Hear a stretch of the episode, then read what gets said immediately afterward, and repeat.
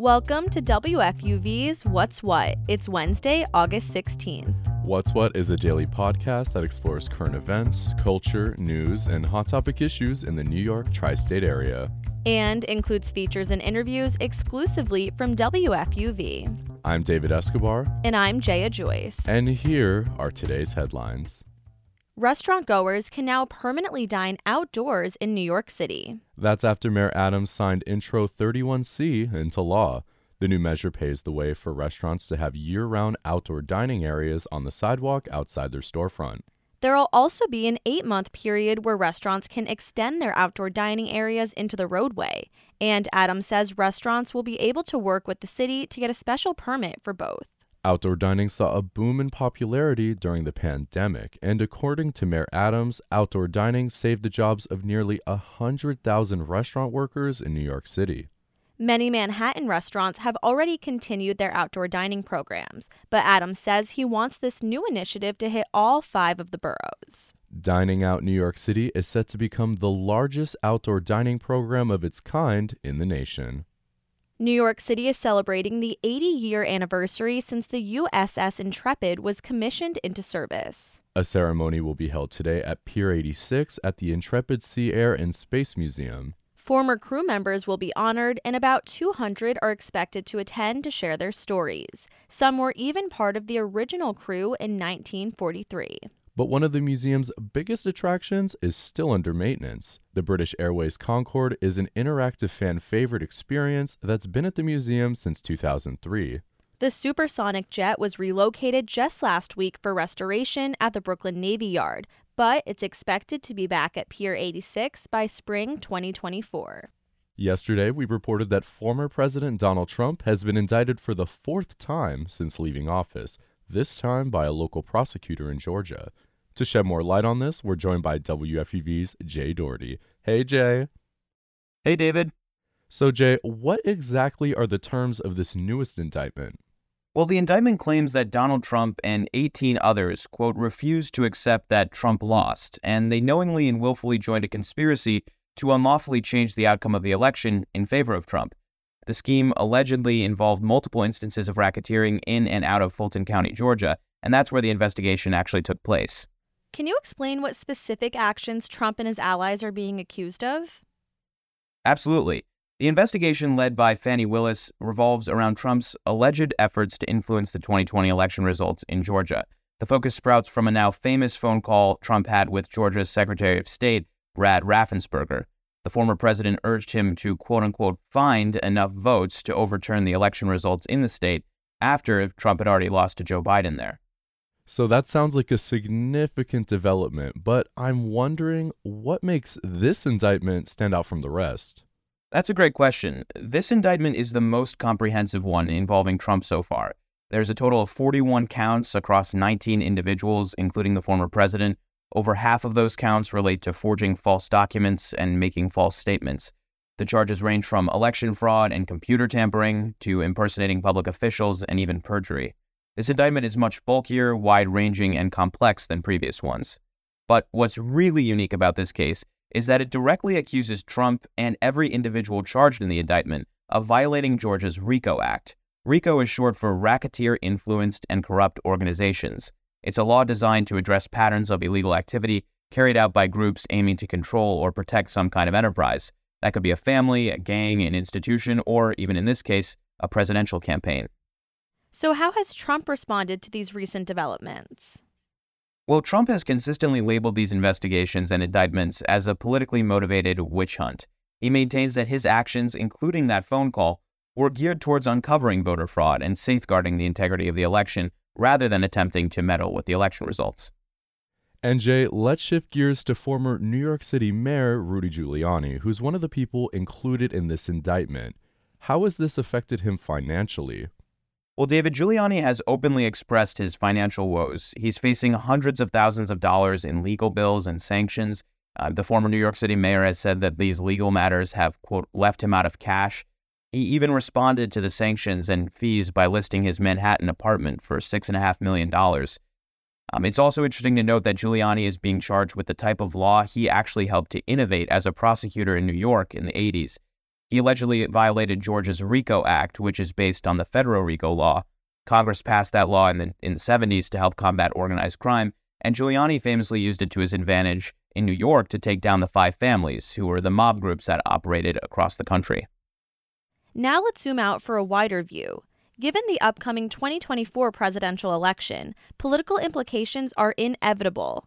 How could this case potentially impact Georgian politics? Well, Georgia's status as a swing state in recent elections makes this case all the more significant. The case could intensify political divisions within Georgia and beyond, and the legal situation surrounding Trump could energize both his supporters and his opponents, potentially influencing the upcoming presidential elections. We'll certainly be watching to see how this unfolds. Jay Doherty is our political reporter at WFUV News. Jay, thanks so much for joining us to provide these updates. Thanks for having me. Jay Z has undoubtedly influenced the New York City music scene, and now he's increasing library membership as well. That's because the Brooklyn Public Library and Roc Nation have released limited edition Jay Z library cards in honor of the 50th anniversary of hip hop. The library said that membership has increased by 14,000 since the release. The special cards feature artwork from the Brooklyn natives' albums and are free for New York residents. They're also tied to the library's temporary Jay Z exhibit called The Book of Hove. Brooklyn Botanic Gardens' new program series is exploring how trees play an important role to people in New York and around the globe, especially when it comes to climate change. So I sat down with the garden's director of interpretation and exhibitions, as well as the art exhibit's curator, to find out more. Trees shroud the over 50 acres that comprise Brooklyn Botanic Garden, but many of these mighty giants in the garden don't always get the recognition and protection they deserve. That idea is at the core of the garden's new art and exhibition program, Power of Trees, which showcases the trees at the center of ecosystems around the world. There will be six new outdoor sculptures that includes a metal tree displaying the roots of hip hop in Brooklyn and a branch woven shelter for people with sensory issues. They all show how the canopy of a single tree can provide a host of benefits for a community. Art exhibition curator Cecilia Andre says she tasked the artists to create something that's distinct, but also tied to the natural surroundings. I wanted them to think in more diverse ways. And sure enough, the shapes are completely out there. You know that you're looking at something that is art. And outside the symbology of the art, Kate Fermoyle, the garden's director of interpretation and exhibitions, says the Power of Trees exhibit goes beyond their value to natural ecosystems. Not only are, are trees a part of our lives and really, you know, helping us to survive, but, you know, as we face, you know, the climate crisis, they're really also at the center, you know, of a solution. Besides providing a solution to the challenges of climate change, Fermoyle says the stories behind these trees even provide representation for New Yorkers we have a section of the of the garden that has a um, a conifer collection, and the trees in this one small area are from west coast of the United States. Some are from Lebanon, some are from um, you know Peru, and so we kind of imagine that uh, that little area of um, of the exhibition to be sort of the you know a little microcosm of brooklyn that you know just like brooklyn where people are coming from all over the world to to root themselves here in in the borough. These trees come from all over the world and are rooted here in brooklyn and thrive and uh, rely on each other to for survival. I'm david escobar wfuv news. That was my co host David Escobar exploring the Power of Trees exhibit, which will be on display at the Brooklyn Botanic Garden through October 22nd. Up next is our weekly music segment on the What's What podcast that delivers the latest music news. We have WFUV's Rosie Lenz here to catch us up on all things music. Hey, Rosie. Hi, guys. It's good to be back. We've had a lot going on in the music world this week. As you may know, last week marked the 50th anniversary of hip hop, and there have been so many different events going on. What's been going on? As the home of hip hop, the Bronx hosted shows this past weekend to celebrate. Last Friday, the Hip Hop 50 concert at Yankee Stadium, headlined by Run DMC, attracted tens of thousands of fans. And on Saturday, groups like Public Enemy and KRS One were part of a block party event on Sedgwick Avenue. How did that event go? While on stage, Chuck D from Public Enemy took the opportunity to shout out hip hop pioneer Kid Creole, who is currently in prison. He shouted, Free Kid Creole, and even mentioned New York City Mayor Adams, saying that someone needs to talk to him about the situation. Next, Clarence Avant, the godfather of black music, passed away Sunday at the age of 92. He gained the nickname for his support of black artistry. Tell us more about what he did. Well, Avant got his start in the music industry at a very young age, quickly becoming a distinguished manager and starting his own record label called Sussex Records. He represented popular artists and the up and coming, including Jimmy Jam and Terry Lewis. It sounds like he's had quite an impact on the music industry. What a legacy. He used his platform in the industry to speak up about civil rights and support Democratic presidential candidates.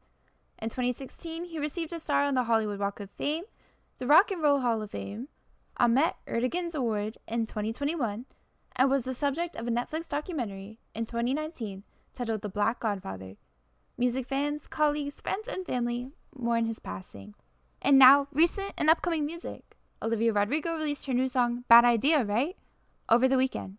It's the second song to be released from her second album, Guts, coming September 8th. And Jon Batiste has a new album coming out titled World Music Radio, releasing this Friday, August 18th. The first single is Calling Your Name. The album features artists such as Lil Wayne, NewJeans, Lana Del Rey, and more. Hozier's new album is also dropping this Friday. It's titled Unreal Unearth. It's available for pre order now. The Unreal Unearth tour has already been announced as well, and it kicks off on September 9th. He'll be at Madison Square Garden on September 30th. There's definitely a lot going on. Thanks for keeping us updated. Thank you for having me.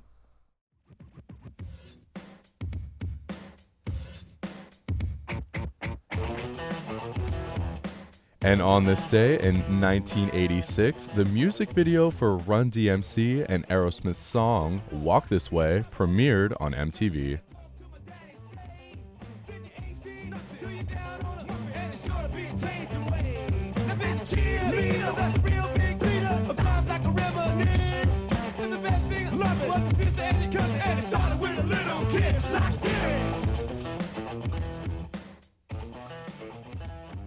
The song and its MTV debut was a pivotal moment for hip hop music. The collaboration between the two music groups allowed for hip hop to become mainstream.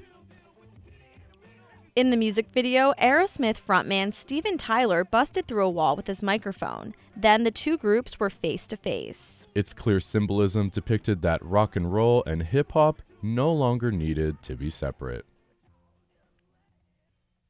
Before we go, we wanted to give you an update on a story we reported on yesterday. Over a 100,000 lives have been lost from the wildfires burning through the island of Maui. And yesterday, a couple hundred New Yorkers started their trek over to Hawaii to help with the disaster relief. And for the rest of you at home, information on how to help the victims of the Maui wildfires can be found at WFUVnews.org.